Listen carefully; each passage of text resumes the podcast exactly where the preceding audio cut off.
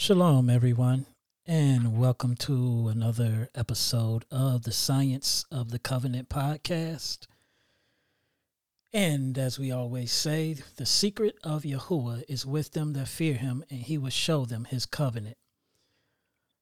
As usual, we also want to give praises to the Most High, Yahuwah and his son, Yahusha, who died on the cross to take away our sins. I'm Boyce, and on the other side of me is Pastor Richard Washington, and we want to say shalom. So, do you have your Bibles ready? Are you ready to get into studying the Word? We hope so. So now I turn it over to the pastor. Okay, thank you very much. What we want to do is continue uh, where we left off. And we were trying to show that when Adam had partaken of the forbidden and it polluted his blood, and as we deal with the blood covenant, that it caused a number of separations uh, when Adam sinned. And we want to look at some of those uh, separations that took place. Now, we want to turn to the book of Isaiah. And in the book of Isaiah, we want to look at Isaiah chapter uh, 59. And in Isaiah chapter 59, we want to consider verse 2. And here it reads in Isaiah chapter 59 and verse 2, it says, But your iniquities have separated between you and your Elohim, and your sins have hid his face from you, that he will not hear. So, what we're looking at here is one of the effects of sin is that it causes separation. He says, Your iniquities have separated between you and your Elohim, and your sins have hid his face from you that he will not hear. So when we look at man after he sinned, uh, there were a number of separations that took place, and we want to see what happened uh, concerning those separations uh, and take a, a, a look, an introspective look at the separations that had taken place. So the title of this particular discourse would be The Alienation Associations. The Alienation Associations. In this part of our study, we'll refer to as the alienation associations. There are six basic ones we may consider, and of these six, we'll try to look into them briefly and see uh, what the separations uh, encounter as man separated himself by transgression.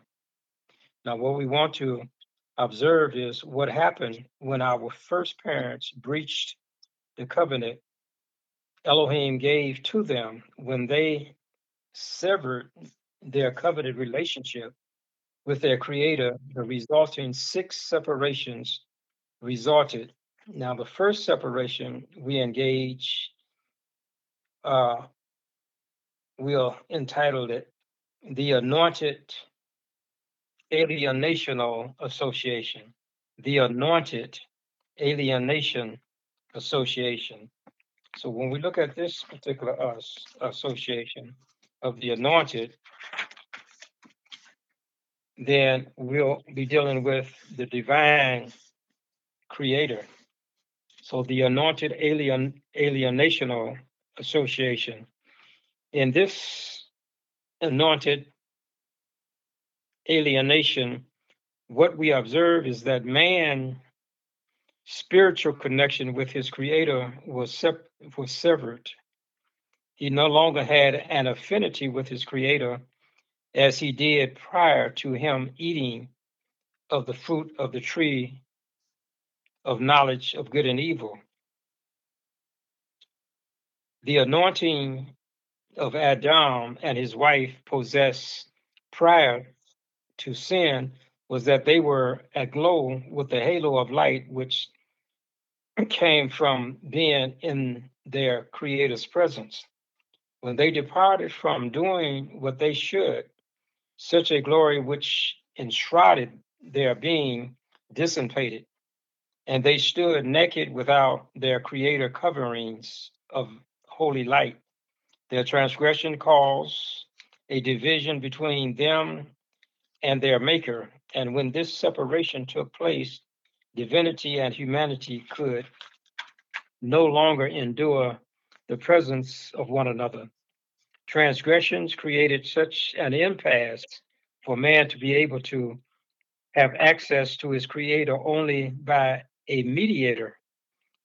When we consider that the anointing of our first parents was lost due to disobedience, it would now take more than obedience on their part in order to reunite to him. Such a reunion could only be made possible by eradic- the eradication of both the current and the past iniquities, even if they would be obedient to all of Elohim's requirements after partaking of the forbidden, still their past transgressions would have to be atoned for. They could not atone for themselves because of their life of transgression. Only a perfect life, void of any taint of impurity, could atone for the fallen race. Now that Adam and Eve had forfeited their anointing, let us now take an introspective look into what it means to be alienated from the anointing of Jehovah. When our first parents were alienated from the anointing of their creator and maker, this meant that they could no longer be sanctified by him. Elohim can only sanctify that which is accepted, affirmed, anointed, and approved by him. When something is sinful, Elohim will not sin for he, he, he will not send his spirit upon it. Therefore, since the father and mother of the human race sin, he could no longer bestow upon them his spirit. For if he would put his spirit upon anything or any anyone who is sinful, it would be as if he were condoning sin. Sin brings about non acceptance, non affirmation, non anointing, and non approval. Elohim hates sin with a perfect hatred. When our first parents severed their relationship to their anointing, there was their life was no longer righteous, pure, and holy. It was now unrighteous, impure, and unholy. Once the life of a person becomes sinful, since the life is in the blood, the blood becomes sinful. And if one's blood is sinful, then what is needed to atone for man is some sinless blood which would proceed, which would produce a sinless life.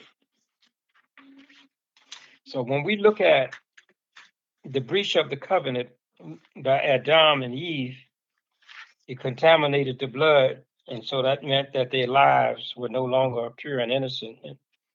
And so what they needed was some more blood because they were now separated from the one who had created them.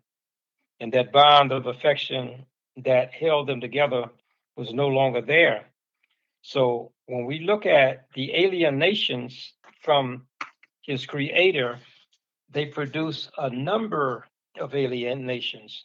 So in addition to the the anointed alienation, we have the other uh, uh, alienation, which is the anth- anthropological alienational association.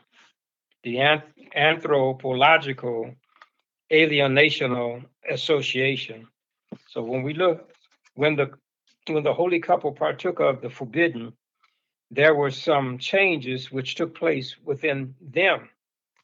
So when we talk about the anthropological, we're talking about we're talking about man. So let us now examine these concerns. The first change we'll concern ourselves with is the Adamic changes. When we speak about the Adamic changes, they have to do with Adam. The name Adam means man. And our word anthropological comes from anthropology. Anthropology, properly understood, deals with the science of man. When we engage in the study of man, we must also deal with his fall from glory. When Adam and his wife lost their innocence, not only did it affect their relationship to their maker, but it also affected their person. As we examine the nature of man after his fall from grace, his entire being was affected. As we view a person's nature, there are three areas of one's life that was affected, namely the physical, the spiritual, and the mental. Let us consider these respective areas of the life of our first parents and how it also affected it also affects us today. When Adam and Eve made a breach in their covenant relationship with their creator and maker, it not only alienated them from him, but it brought about an alien nation in all three areas of their being. We would refer to these alien nations as the human dichotomies. And as we look at the uh, first one, we'll concern ourselves with is the physical alienation, which we'll call the physical dichotomy. Now, let us look at the physical dichotomy. The physical dichotomy of man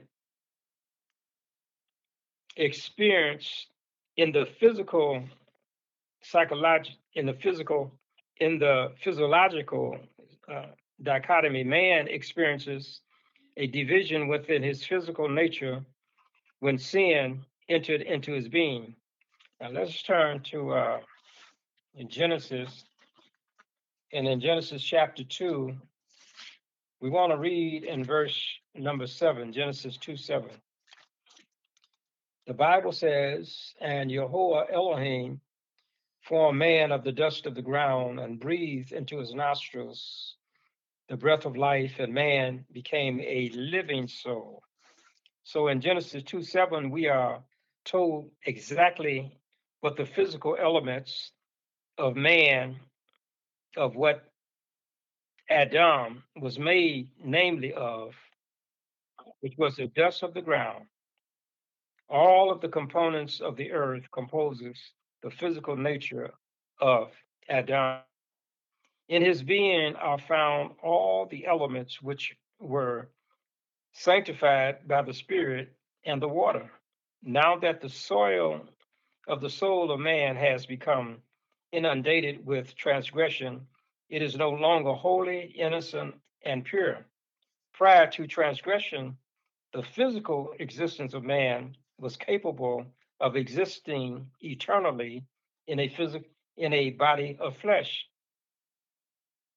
And when we speak about man, we speak about man in a generic sense to mean both the man and the woman, the male and the female. So after transgression, the nature of his physical existence was altered. When they breached the covenant of promise made with them by their creator maker, they were introduced to the curse to the curses of the covenant. For the woman in childbearing, she would bring forth children in grief. For the man his strength would be abated and he would begin to deteriorate and die. While these curses were pronounced upon Adam, yet Eve would also experience a decline in strength and a degeneration which would lead to death. Some of the physical effects of breaking covenant with Elohim would be experiencing sorrow, having less strength, and eventually returning back to the dust of the earth. Now, apparently, when the Creator formed them, no doubt their blood was made from the soil as well. When when we study Adam's name, we see that the majority of the letters of his name spells blood. The Hebrew word for blood is dam. And simply by placing the prefix a on dam, we get our word Adam. And if we take that a off of Adam, we have dam, which is blood. I I would imagine that if the majority of the letters in his name spelled out the word blood, I would certainly think that blood was to be very dominant in the nature of man. In such a scenario as this, we could we we couldn't but draw the conclusion that man's blood was also made from the soil of the earth as were the other physical components of his body. Therefore, at death, blood would also return to the dust of the earth because this blood is sinful. The substance of it come comes from what what the soil was made out of. So when we look at the soil and the blood of man, they would be composed of the same elements. The blood was to be the component in the human body to house the principle of life given to it by the Creator. In order for the breath of the Creator to again sanction his principle of life to enter into the blood of man to sanctify him, there must be presented to Elohim some sanctified soil to make some sanctified blood. The question remains how do we again get sanctified soil to make sanctified blood?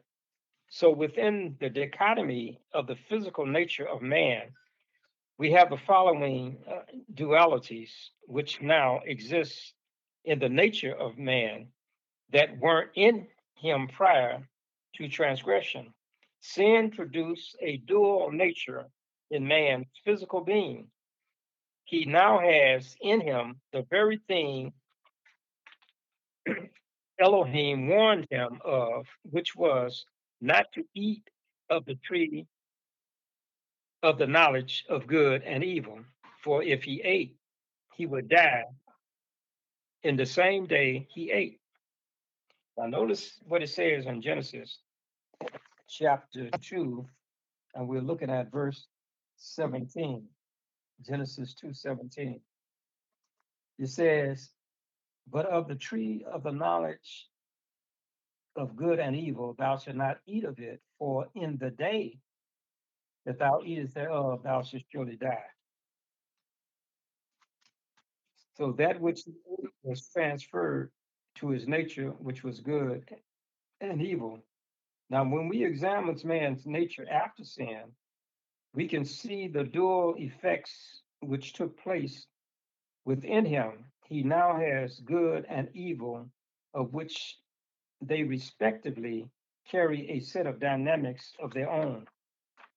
Now, under the dynamics of good, we have obedience, righteousness, joy, strength, love, health, replenish, harmony, re, being able to rehabilitate, and life.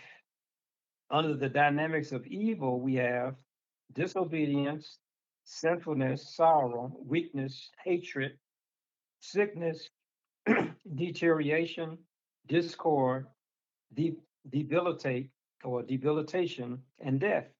So, what we see here, man lives in that particular dichotomy. In this physical dichotomy of good and evil within the nature of man, we now have a being reflecting in his nature that which he ate.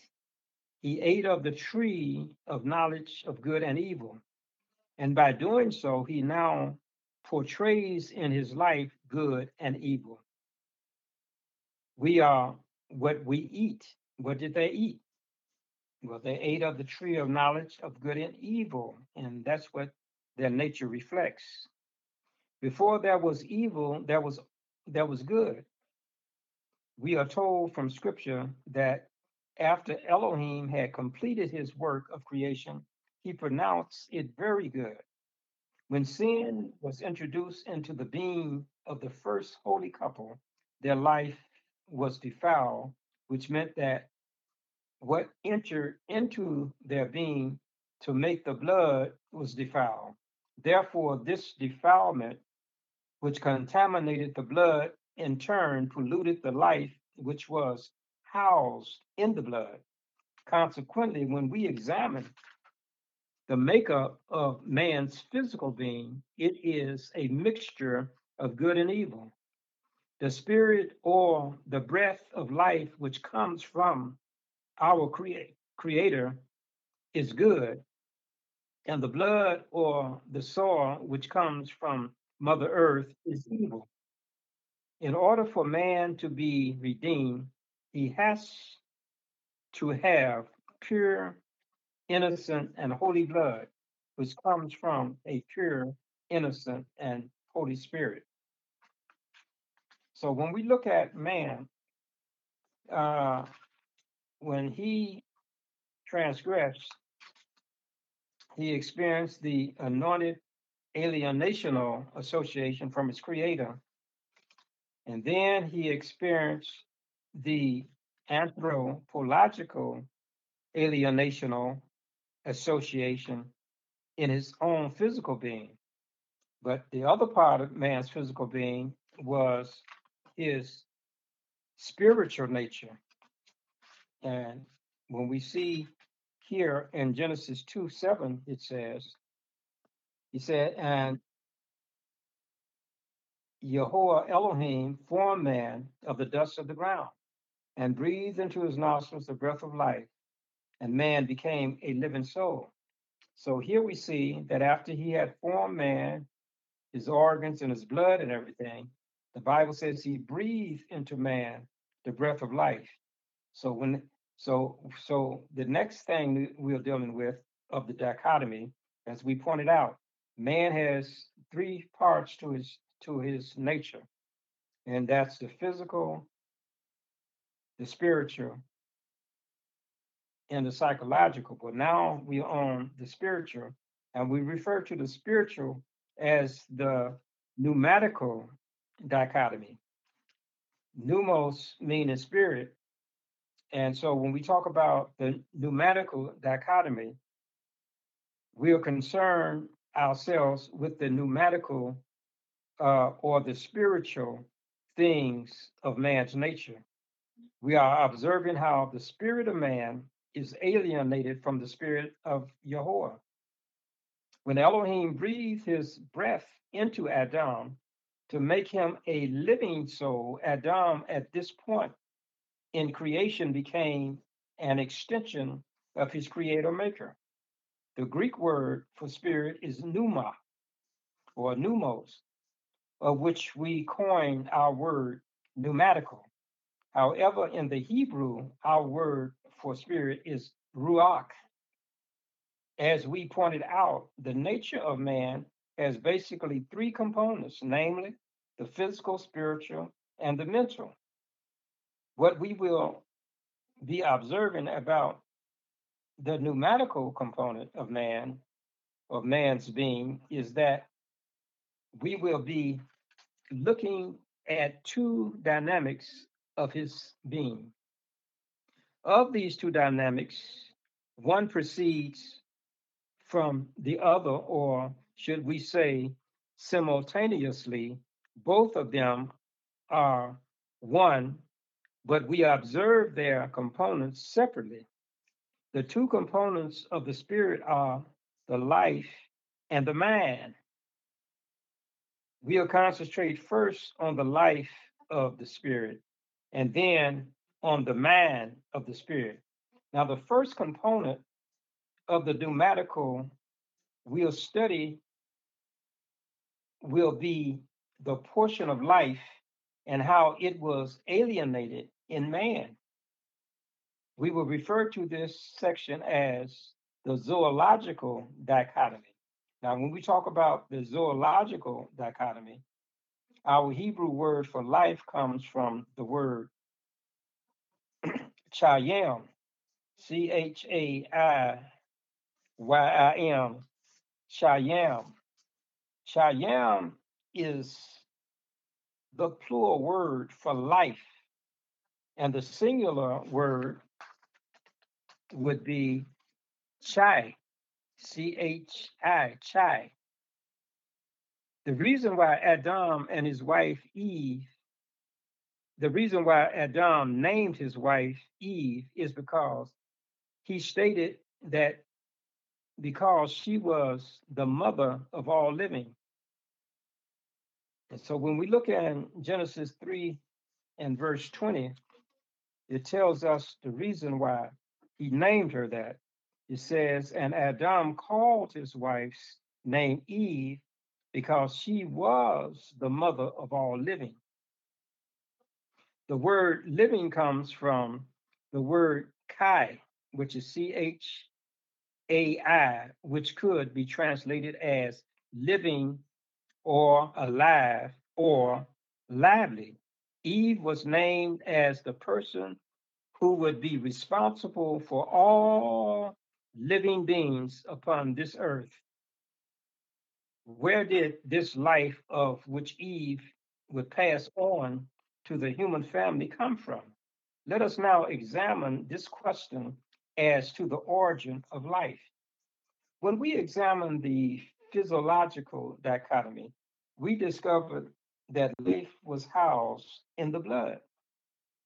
However, we also asked the question where was life before it was in the blood? We read in the latter part of Genesis 2 7 that the life was found in the breath of Elohim. By the fact that Elohim's breath or Elohim breathed the breath of life into the nostrils of man, it is evident that prior to the breath being breathed into his nostrils, there wasn't any life in him. Upon the breath of Yah entering into the being of Adam and uniting with his blood, man became a living soul. In Elohim's breath is the life.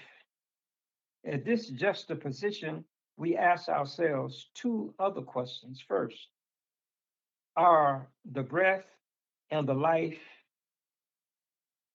two different components, or secondly, are they one and the same?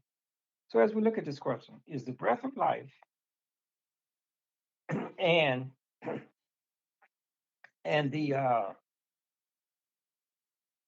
and uh, are the breath is the breath and the life are they two separate things is the breath one thing and life another or is the breath and life one and the same if we say there are two different components then we would have to base this concept upon the idea that if it is the breath of life it would mean that life is derived from Yah's breath Therefore, his breath contains life. On the other hand, if we say they are one and the same, this presupposes that the breath of life is as such, because Elohim's breath is life. Therefore, if we draw the conclusion that breath and life aren't separate entities and that they are and that and and that they are one and the same, then when we have breath, we have life, and when we have life, we have breath. If the breath of life is one entity all by itself, this would mean that it couldn't be broken down into any more components. If that is so, then the breath of life is a basic component. So if the breath of life cannot be broken down or separated into any more parts, this makes it a basic fundamental element which would be of a primordial existence. As we consider the primordial element of the breath of life being that which gives life to the physical substance of which the scriptures state that once it entered into the nostrils of man, he became a living soul, according to Genesis 2 7. Consequently, if the breath of life uniting with the physical elements produced a soul, then we must draw the conclusion that the soul is made up of breath of life and dust of the earth. This would mean that the soul is made up of two distinct and different elements. The physical part of the soul can be traced to the dust of the earth, as we have already discussed. Let us now trace the breath of life, the, the other part of the soul. As we pointed out earlier, in our discourse, the Hebrew word for life comes from chaya, chaya, C H A I, chaya. In Greek and and in the Greek and e- equivalent word for chaya is zo, is zo. In Hebrew is chaya, C H A I, and in Greek it will be zo, Z O E. That would be life. It is from this word we get our word zoology, which is the science of life or the study of life. When we trace the breath of life, which is in man, it comes from Elohim spirit, and Elohim spirit comes from himself. It is Elohim spirit that was breathed into man to give him the pure life of himself. Job said it this way. If we turn to Job chapter 27, verse 3, here's what Job says Job 27, verse 3. Job said, All the while my breath is in me, and the spirit of Elohim is in my nostrils. And then in Job 33 4, he says, The spirit of El has made me, and the inspiration of the Almighty giveth me life.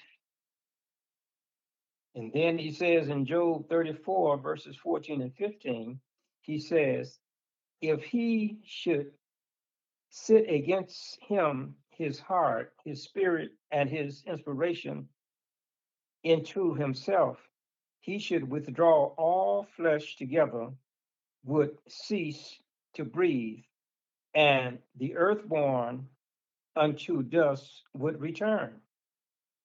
So here Job and Elihu points out that Elohim's spirit is is in man is a distinct and different co- composition than that he is capable of being separated from the flesh of which comes from the dust of the earth. Moreover, Paul also picks up on the same theme of the spirit and the flesh of man. So when we turn to, to Hebrews chapter 4 and verse 12, here's what Paul says. He said, For the word of Elohim is quick and powerful and sharper than any two edged sword. Here it speaks about the word of Yah as it were a scaffold. And being of such, it has the power to divide the components of man's nature. Let us notice the various divisions of which the scaffold of the word of Yah can divide. Here, Paul continues to say that the word of Elohim can pierce even to the dividing asunder of soul and spirit and of the joints and the marrow. So when we read in 412, he is saying that the word can separate all of the components that man is made of. He can separate his soul, and we know that the soul is made out of the the uh, the physical, the mental, and the spiritual. He can separate that. He said he can separate uh, not only the spirit and the soul, but the joints and the marrow. So when he speaks concerning dividing the soul and the spirit, we are to understand soul and spirit from the context of which Moses gives us in Genesis 2 7. When he says that Elohim breathed into his nostrils the breath of life, and man became a living soul, it is dust of the earth of which man was formed out of that of which Elohim breathed into. And when he breathed into man, he united with uh, him to make him a living soul. Therefore, if the soul is divided, it naturally would follow that when it is divided, the two components we have are the material substance and the breath. The material substance we refer to as the physical being, and his breath refers to his spiritual being. So the physical and the spiritual nature of man was affected when Adam and Eve partook of the tree of knowledge of good and evil. Elohim told them that if they ate of this tree, they would die in the day that they ate. Now, the day Adam and his wife partook of the forbidden, the process of death immediately began.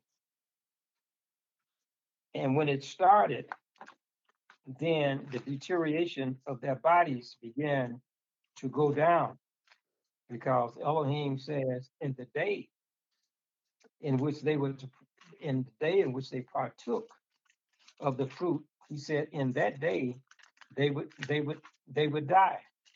And so when we look at that, we have to analyze what what was being what was being said and done uh, when they were to die in the same day in which they ate of the fruit.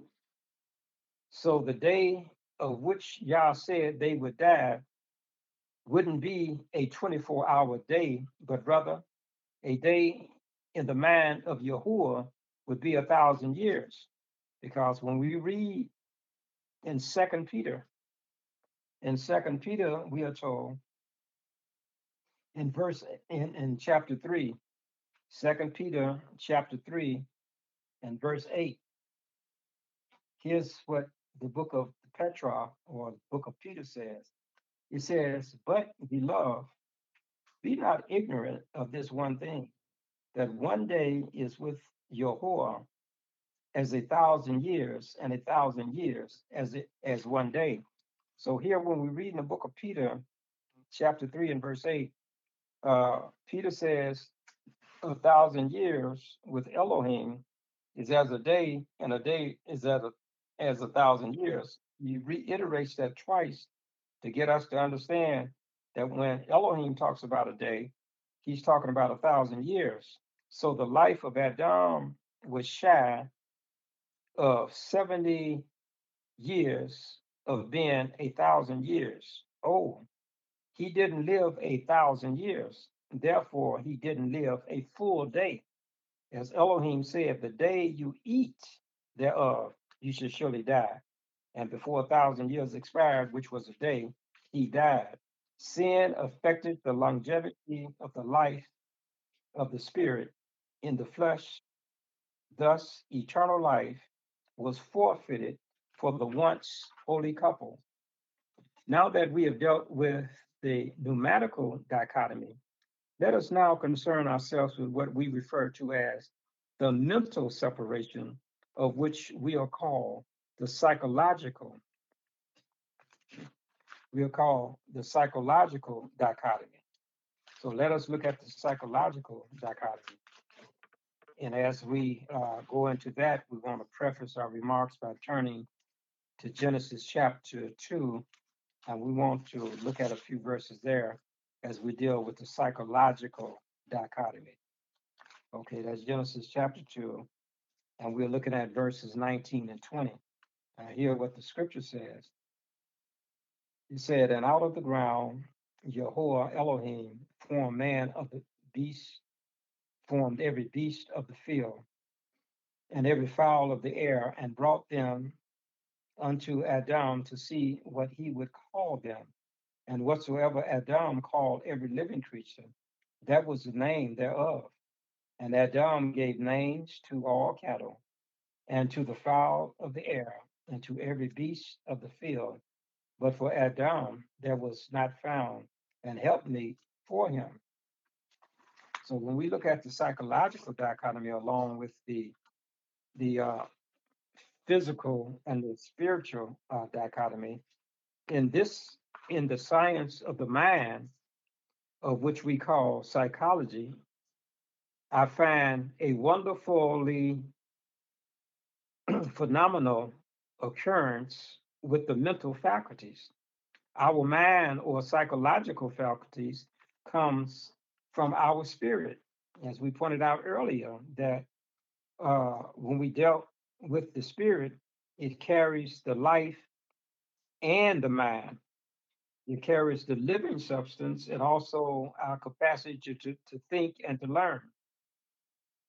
The pneumatical nature of Adam and his psychological nature are one and the same. In the breath of life is life and the cognition of a person. Could we say in Elohim's spirit is both life and reasoning? Or should we say in Yah's thinking is his spirit? Now, when we turn to the book of Romans, we turn to the book of Romans, and in the book of Romans, the eighth chapter, and we consider verse six, here's what the Apostle Paul says. He says,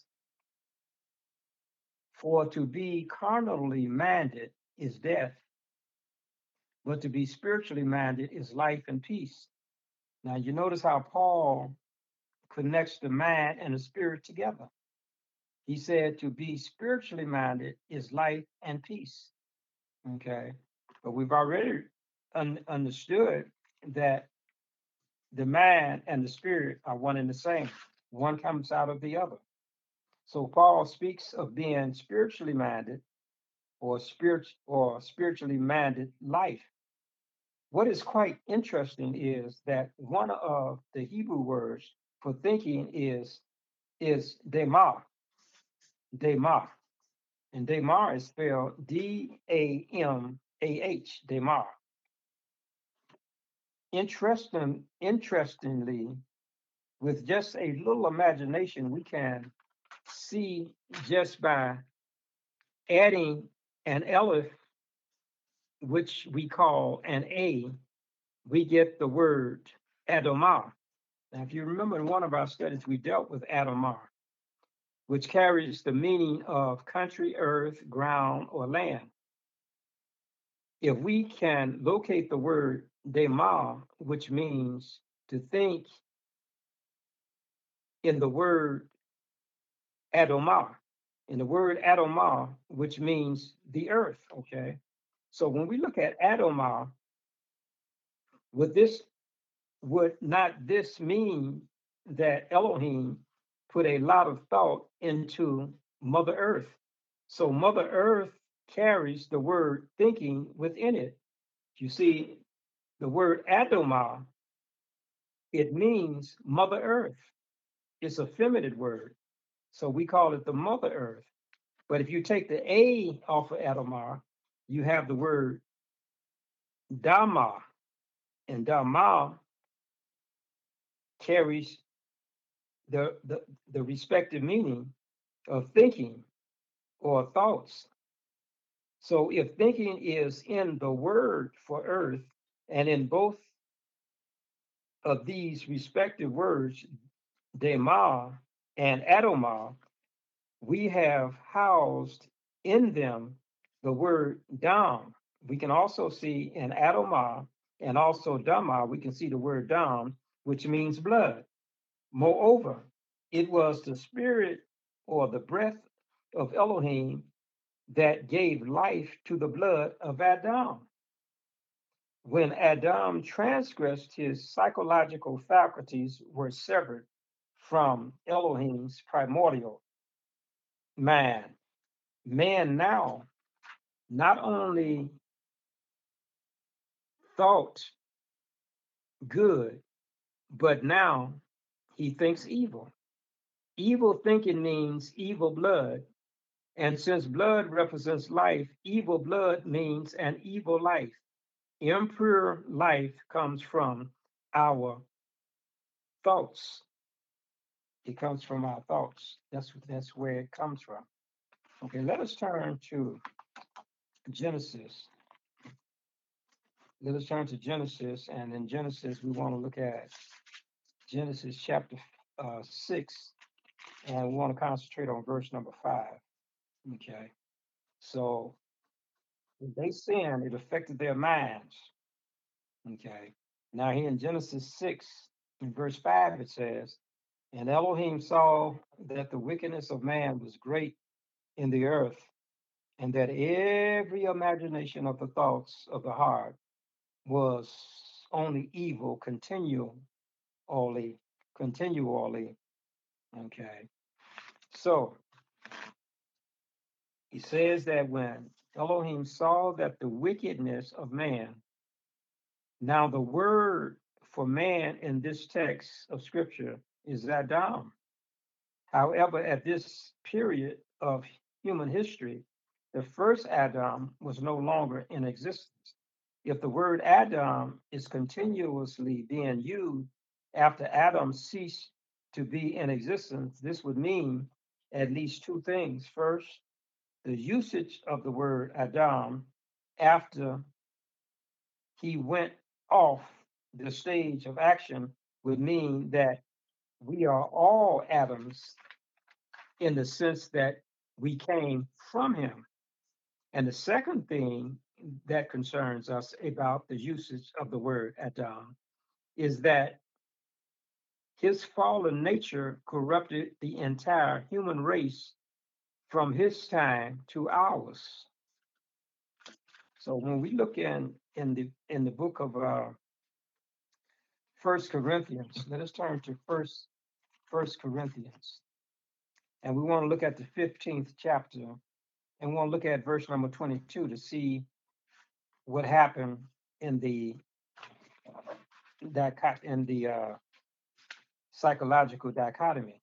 Okay, now here in the 15th chapter, in verse 22, it tells us, For as in Adam all die, even so in the Messiah shall all be made alive.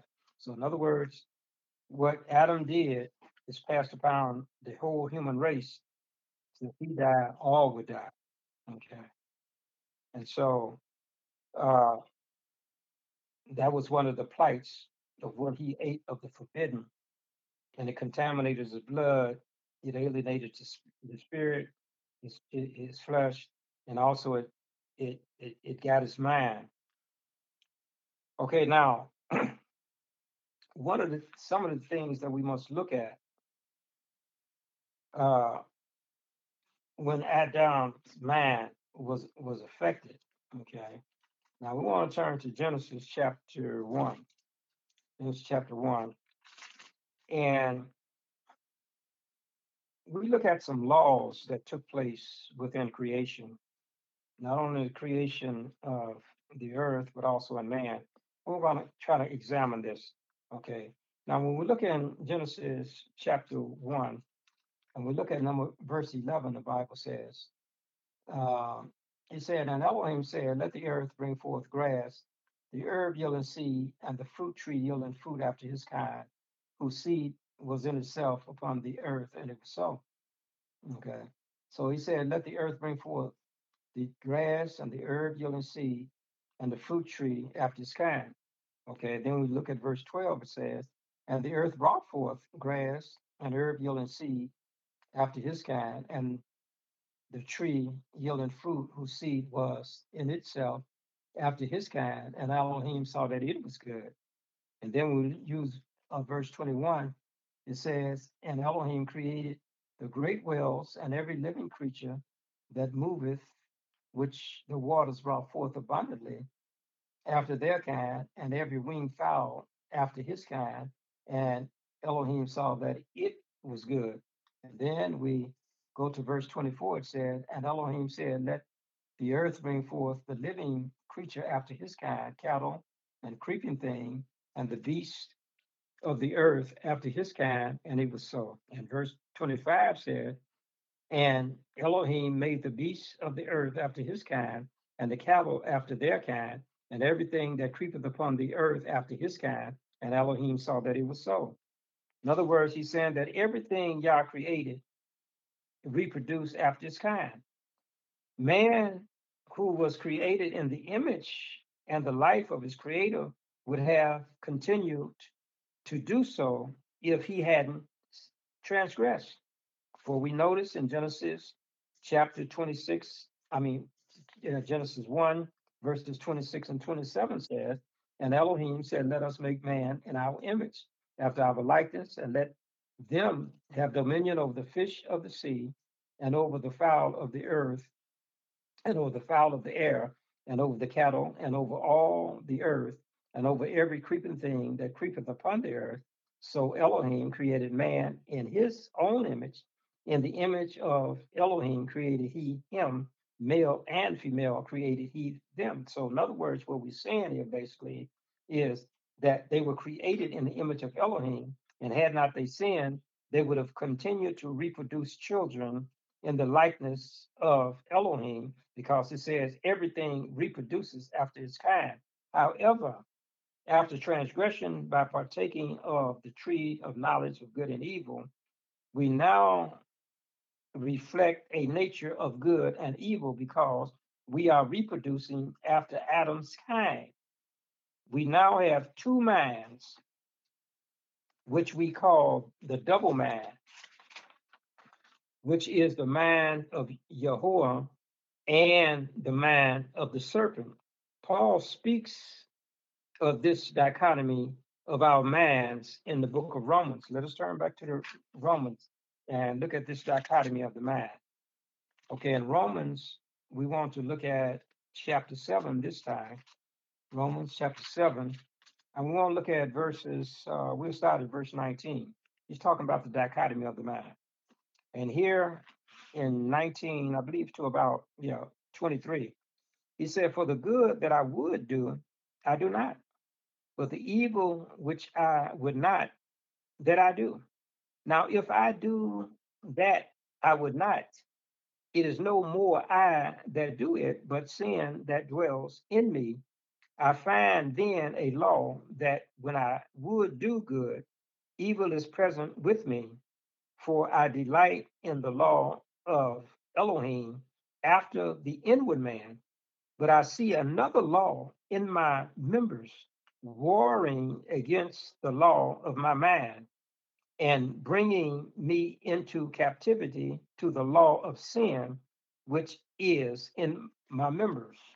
Paul points out to us that we all possess within us this dichotomy of man, of good and evil. Throughout our life in this world, we'll carry both good and evil until we've fully been fully redeemed from our carnal nature, there will be this continuous warfare between our man of good and evil. Now, let us return back to Genesis chapter 6. Genesis chapter 6. Now, when we look in Genesis chapter 6 and we go back to the verse that we were dealing with, in verse number 5, here says, And Elohim saw that the wickedness of man was great in the earth, and that every imagination of the thoughts of the heart was only evil continuously. Now, when we look at this, uh, this text further, it states that every imagination of the thoughts of his heart was only evil continually. Here, we in this passage of scripture can see what we call a psycholo- psychological profile. Let us examine this psychological profile. The psychological profile is this. Here we notice in Genesis 6 5 that we are given a protocol as to how the mental process works. We notice that here that our imagination comes from our thoughts and our thoughts comes from our heart. Now, if we want to create what we would refer to as a psychological equation, it would be thusly. The heart of a person is equal to the thoughts and imaginations. Now, let us analyze the words of this equation. The heart comes from the Hebrew word live, L A V, live. This word live is also translated in our Bible as man. So when we look at the heart, we're looking at the man. Now, from this analogy, heart and man would be synonymous. Okay. Heart and mind are synonymous. The word for thought falls in the realm of reasoning, thinking uh, in that category. Interestingly, is the fact that both the Hebrew word Greek and Greek, respectively, incorporate words in their language which means the same. In the Hebrew and Greek, one of their words for reason is dabar and logos. You see, now when you deal with reasoning in Hebrew, one of their words they use for reasoning or in, intelligence, they use the word dabar, D A B A R, dabar. And then when you lose uh, uh, uh, the reasoning in the Greek language, they come up with the word logos, which means to reason. And we get our word logical from the word logos as well. So in Hebrew is dabar, and in Greek it is logos. These two respective words actually mean word. They actually mean word. So we know that Yeshua declared himself to be the word. Elohim is also the word because he speaks the word. Consequently, when Adam breached the covenant, it caused an alteration of the man to now have thoughts of good and evil, thus reflecting the tree they were forbidden to partake of. Now we're going to stop there and maybe some questions, observations, insights that you like to share as we have tried to cover the topic, the alienation associations. Okay, again, what were the two components of the spirit? Uh, that was the the uh this you're talking about this the uh the academies uh the the pneumatical uh and the psychological is that what you're talking about Uh, the, pneu- the, the pneumatical dichotomy and the psychological dichotomy one was life and the other was the mind okay, yeah, the life and the mind. uh Okay. like the life the life come from the spirit and the spirit also have the psychological which is the mind did Yahuwah just breathe the breath in the life, the breath of life into just man? Or what about some of his other beings like the beast and also possibly the angels? Now you saying, did he breathe into them the breath of life? Yeah, or was it that's just man who he breathed breathed the breath of life into? Well, when I when I study it, it uh, looked like he took the time to make man differently because he make it in, in his image, mm-hmm. and he said, "Breathe into the nostrils the breath of life."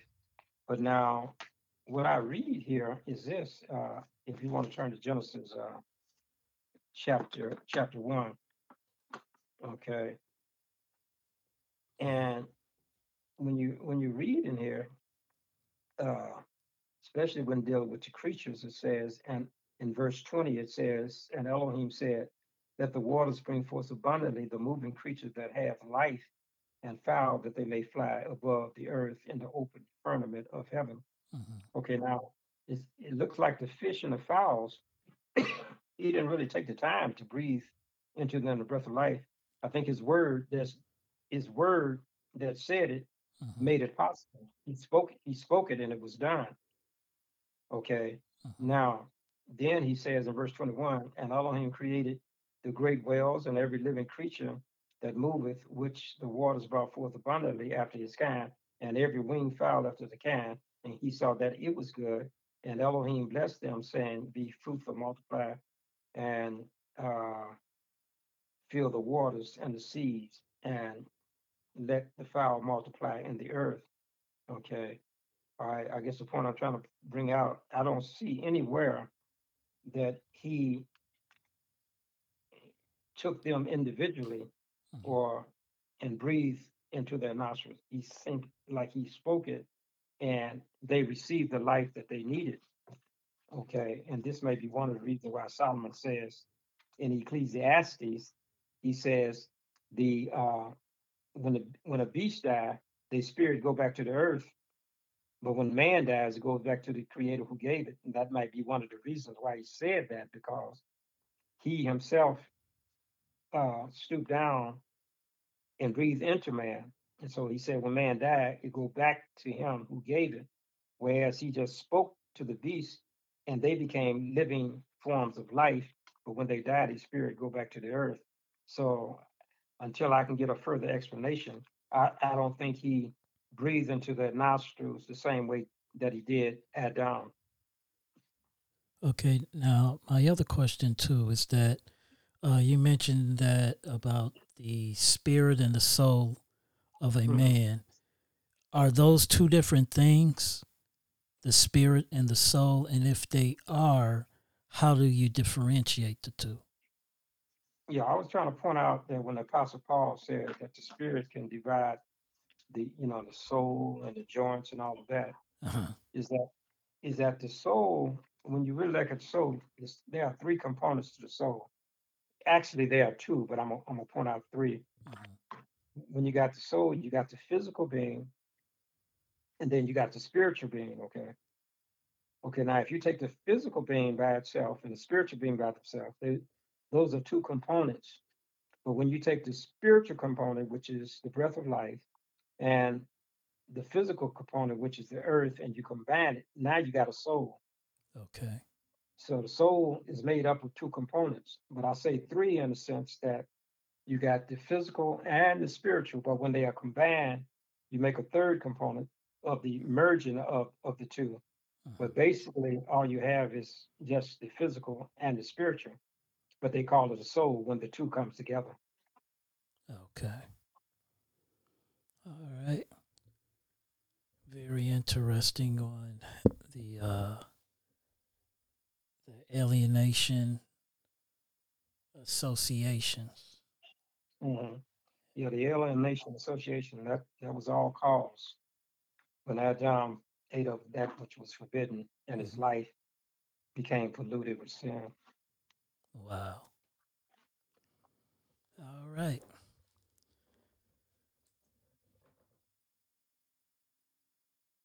Up next is Let's Talk About That.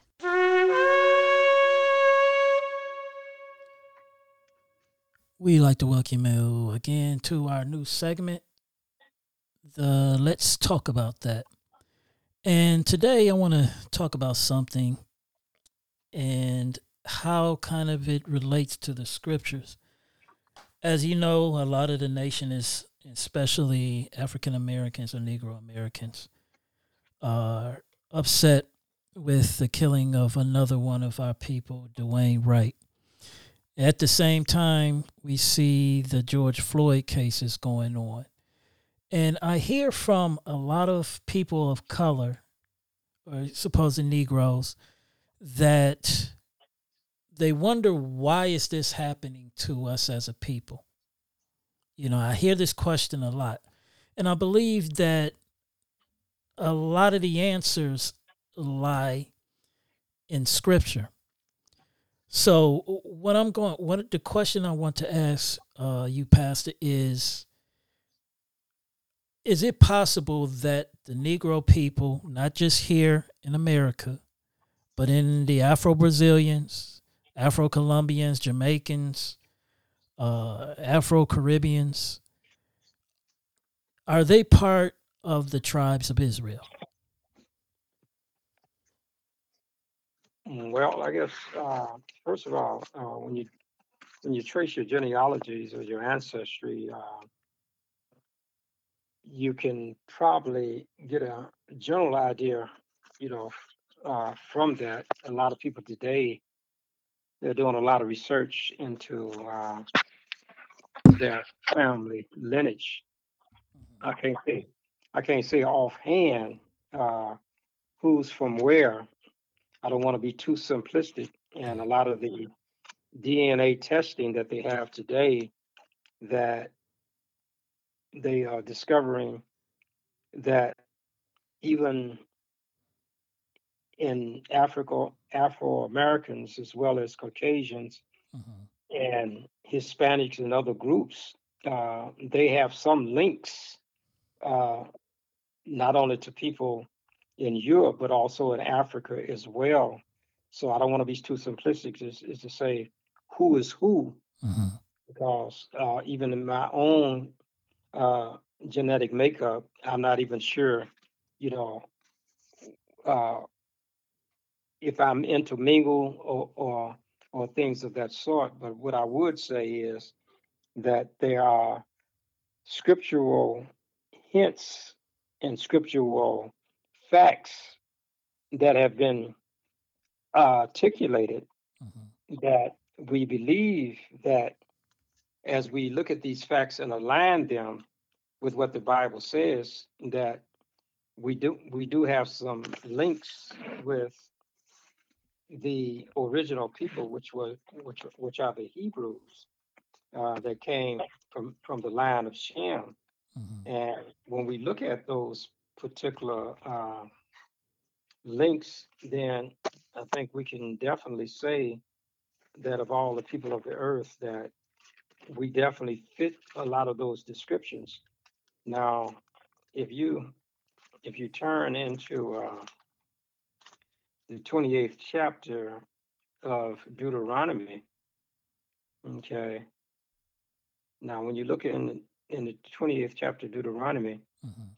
and what we'll notice here in verse uh, in 28th in the first verse, what we notice it says, "And it shall come to pass if thou shalt hearken diligently unto the voice of Jehovah thy Elohim to observe and to do all his commandments, which I command thee this day, that that Jehovah thy Elohim will set thee on high above all nations of the earth.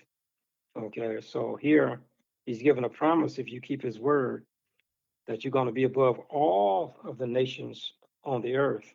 Yeah. Okay. Okay. Now, the next thing you want to look at is verse 15.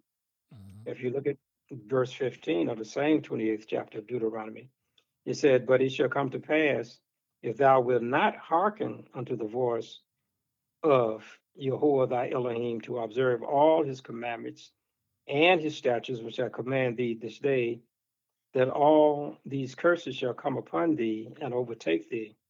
Now, in both of these verses, uh, uh, what we can see is that he talked about the blessings and the cursings. Yes. And one of the curses was that if they didn't obey the covenant, uh, that he would scatter them uh, in different parts of the earth.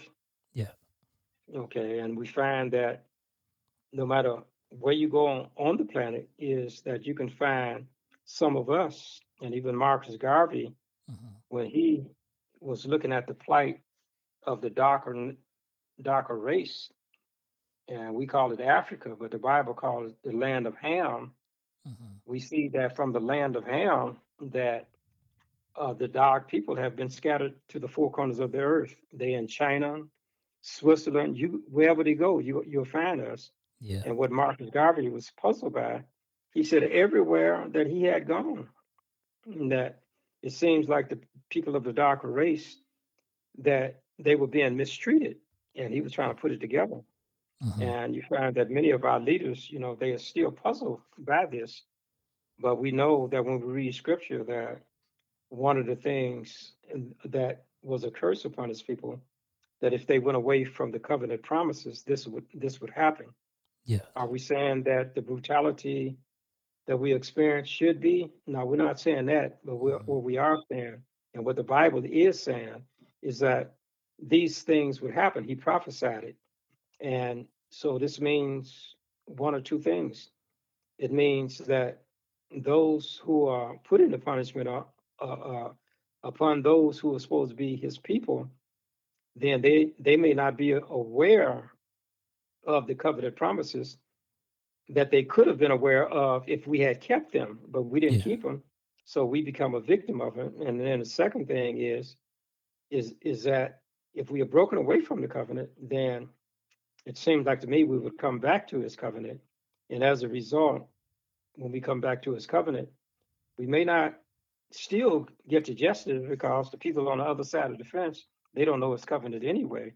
But it does, but but but it does give us a shield of protection to know that if we are with this covenant, he won't allow anything to happen to us other than what's going to give him glory. You know, Yeah. you see, when when they did this, when they when they hung many of us in slavery, and they like they're shooting us down in the street even now, uh, we know that the Bible says they that hangs on a tree is a curse.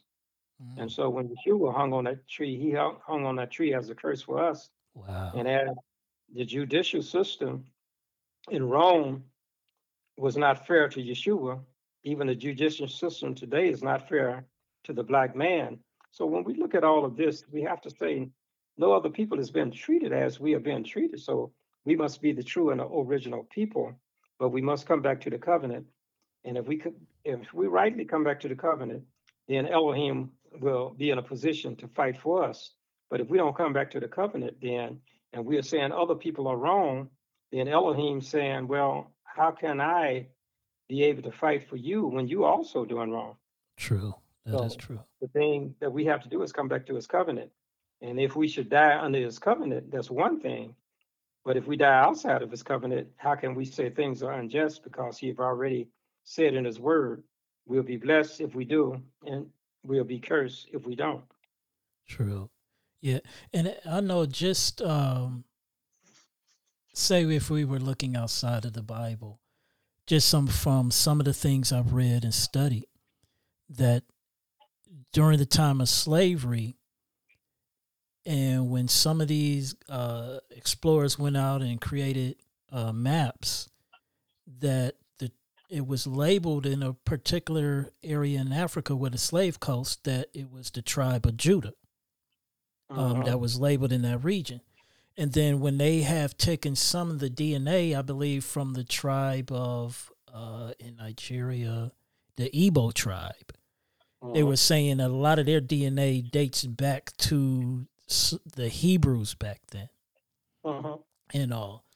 And so, you know, we see that his word is true because uh, those people were scattered to the four corners, like Right. said. And also, I don't think we fully know the timetable, but how it was, I believe, Abraham that Yahuwah told that uh, it was going to be some people from his line that was going to be oppressed for what 400 years correct am i correct Mhm. yeah Yeah, 400, 430 years, somewhere around there.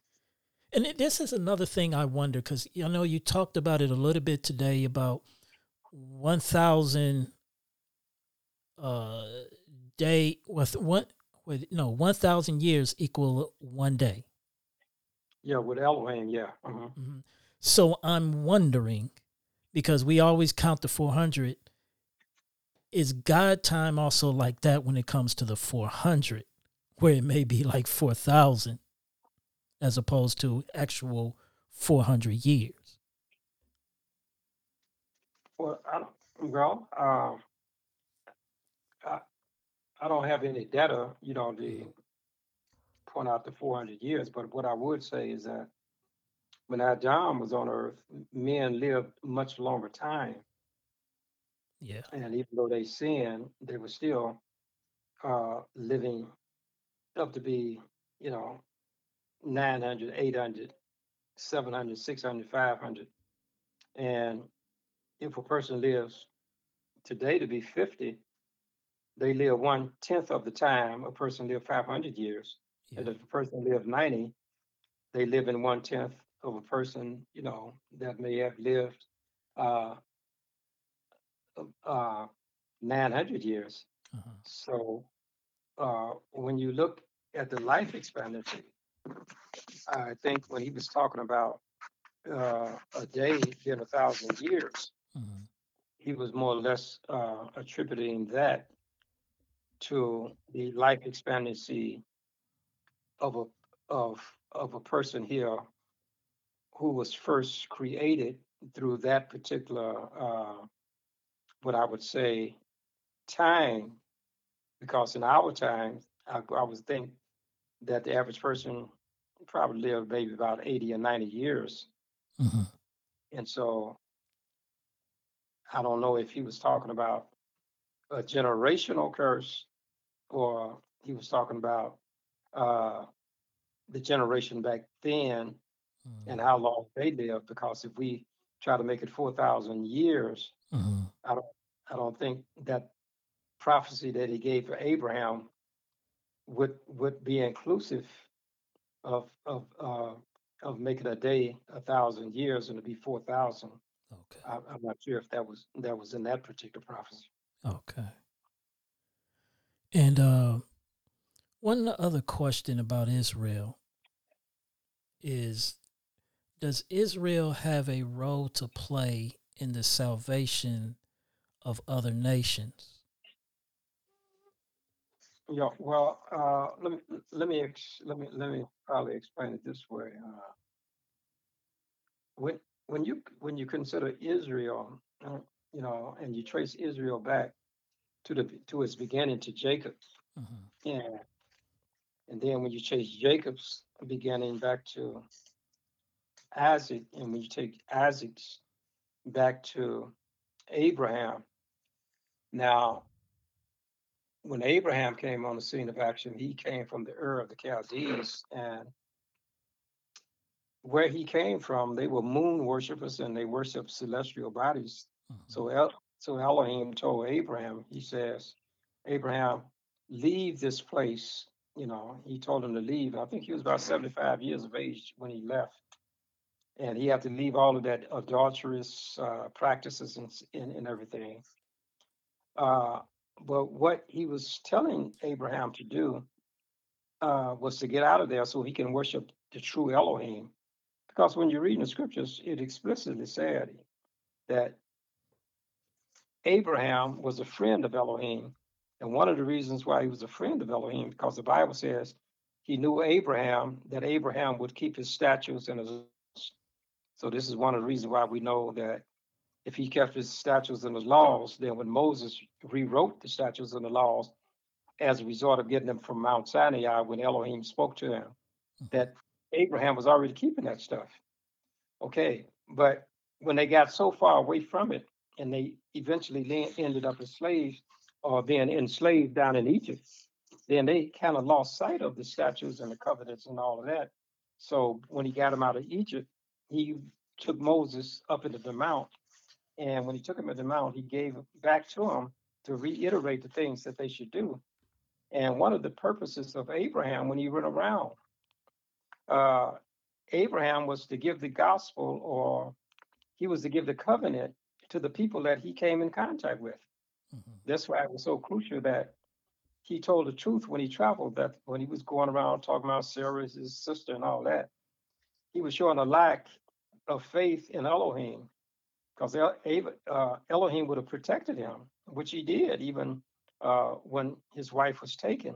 And he told the Pharaoh or the one that was over the empire, if you touch her, then I'm gonna close up all of the wounds in your empire.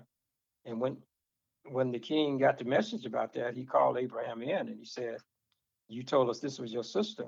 He said, Well, in a way she is, which he was right. He said, But this is your wife, and you knew what I was talking about. So he was uh, uh, Abraham was not living up to the covenant. But one of the things that Elohim wanted him to do wherever he went is to live up to the covenant. Mm-hmm. This is why when when Adam uh, was created, he and Eve, that their whole purpose was to have offspring, and when they had the offspring, to teach them about Elohim. But when they sinned, then another dimension of salvation came in, and he still had the same intention. You, that the offspring would be taught of him, and that was the whole purpose. And then I understand that Enoch, he was specially chosen, and he did the work of Elohim so good that Elohim took him before he died. So he, I think he was about 365 years old, and he, he was taken from this world because he walked with Elohim. Mm-hmm. And the book of Jude talks about Enoch. He was the seventh from Adam, and he proclaimed the truth. And that was what Elohim wanted to do, that each generation that came, he wanted that generation to pass it to the next generation. And that's what Abraham did. And, and he did it to Isaac, and Isaac passed it down to Jacob. And then when Jacob had the 12 tribes of Israel, then they were to teach that to them. And then the 12 tribes of Israel was to teach it to the world. And so when Yeshua came, then that's why he was looking for the lost sheep of Israel, because he was saying that this is what he had come to do, to save the lost uh, tribes of Israel. Why was he going to do that? Mm-hmm. When the Syrophoenician woman came to him to get a blessing, he says, I didn't come for you. I came from I came to get the lost tribes of Israel. Mm-hmm. And what he's trying to tell her is that the lost tribes of Israel, that's what I come for. But since he insisted, he still blessed her. But what he is trying to emphasize, uh, the reason why I'm coming for the lost tribes of Israel, these are the original people that I've given my covenant to. Mm-hmm. And if I can get get them together, then they can again begin to go to the world and teach the world about the covenant that I, that I have. But I want to do this first with the lost tribes of Israel. And today, we are finding that the lost tribes of Israel, they are coming back together. We are slowly coming back into the knowledge. And yeah. if we would con- come completely into the knowledge, people in Australia, people in Africa, people in Switzerland, people in America, people in South America, and people in China, and all of these people that are scattered over all of the earth, when they come together, then when they start keeping the covenant, then the world would see that his covenant is still binding. And then they have a chance to be a part of the covenant covenant yeah. or not. But he intends for Israel to get a hold of the covenant and teach the other nations. That was the whole purpose how he put them on earth. This is why Yeshua told a woman at the well. He says, We know what we believe. He says, Salvation is of the Jews. In other words, he gave the Jews, he gave them the salvation mission to give to the world. Yeah. Because, you know, I guess one of the things I look at in Deuteronomy 28 was that if Israel had never uh, reneged on the covenant, they would be the, I would say, the standard bearer where nations would look to them and say, you know, look how Yahuwah has blessed them. Uh-huh. You know, and I think that's why Yahuwah was so angry with it with our people was because we were doing what other nations was doing and not being the example we were supposed to be to other nations. Well, that's correct because when you read in the book of Deuteronomy, one of the reasons why he gave them the blessings, he said because the other nations would look at you and, and say, You are a wise and understanding people. Yeah. You know, that's what he gave it to be a, a witness to the nations. Yeah. But time after time, they fail. And today, we're still doing the same thing. So, when, when will we ever come back to doing what he says? Yeah.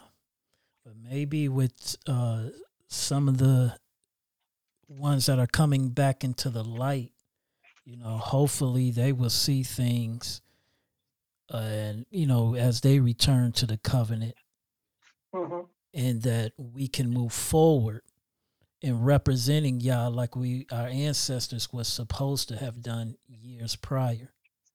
hmm You know. Yeah. Well, that's the thing about it is, is that uh, in each age, uh, he has been able to try to call out his people Mhm. in, e- in, in each age. And no doubt in each age that has come upon th- this earth, in every generation, he may have a remnant of people that he's going to bring out because of the fact that they try to follow everything that, that he has said.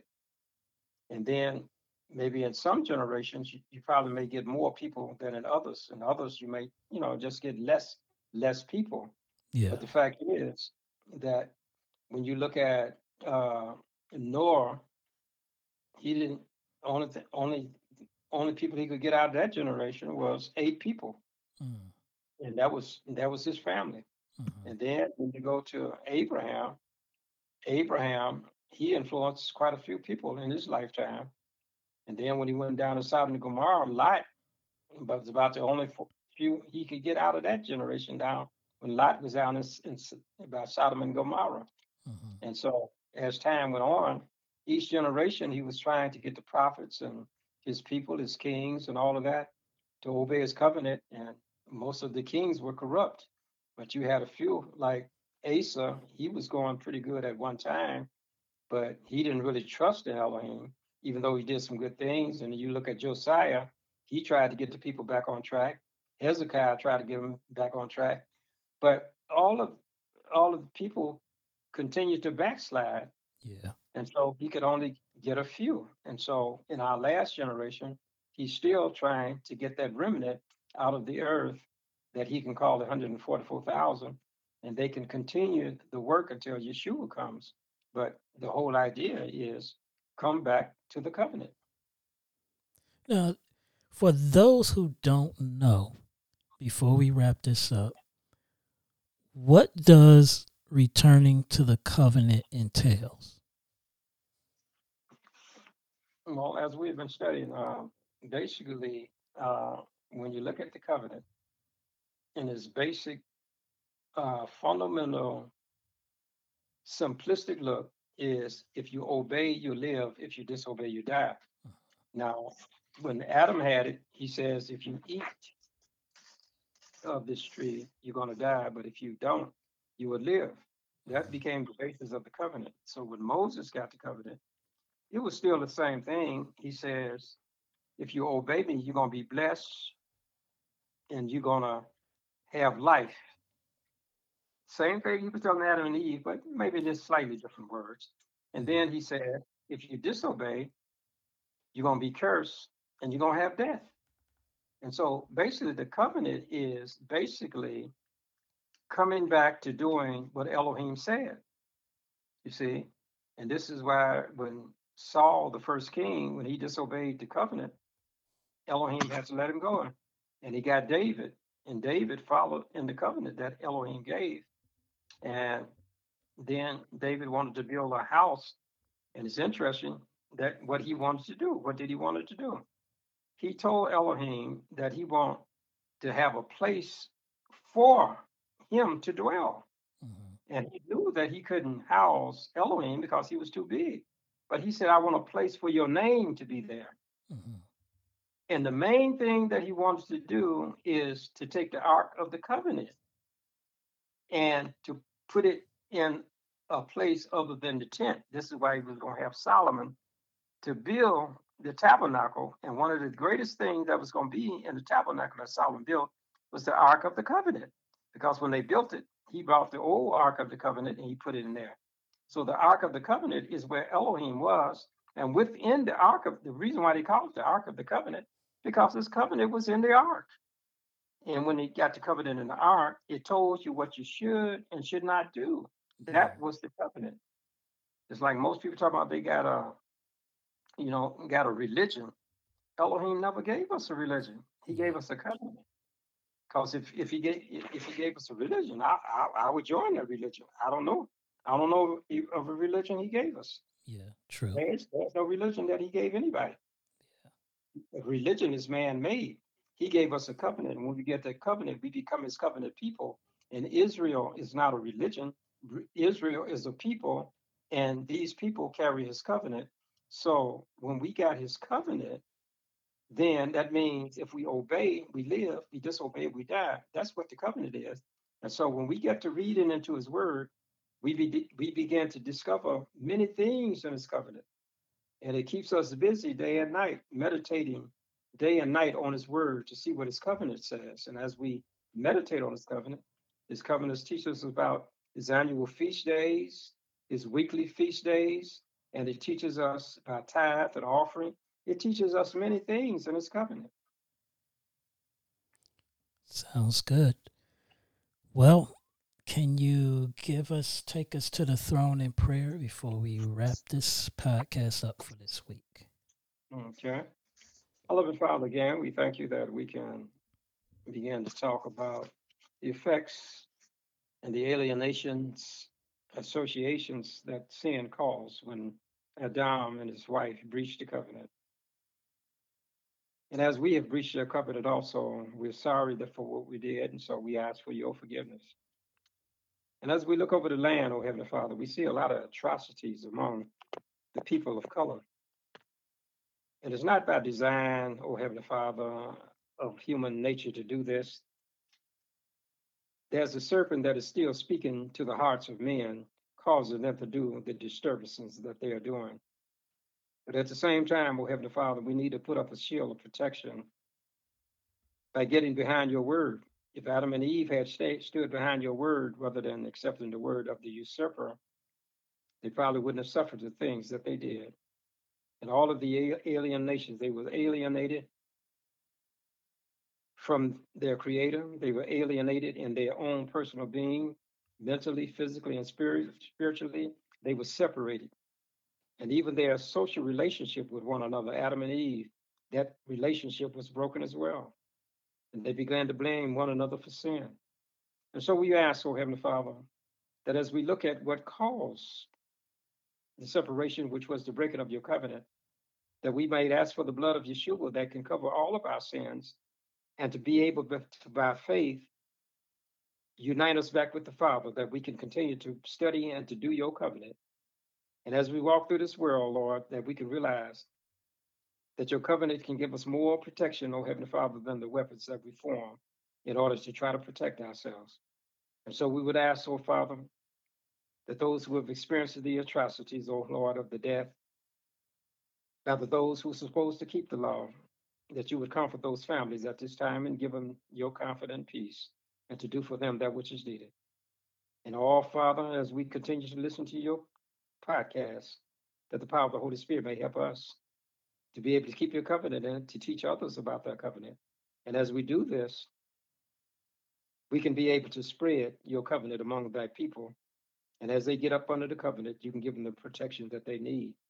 And most of all, O oh Heavenly Father, even if they were in your covenant and they should die in this world, they can look forward to the resurrection of your eternal covenant, O oh Heavenly Father, that would give them life, that would measure with the life of Elohim himself throughout eternity is our prayer in Yeshua's name.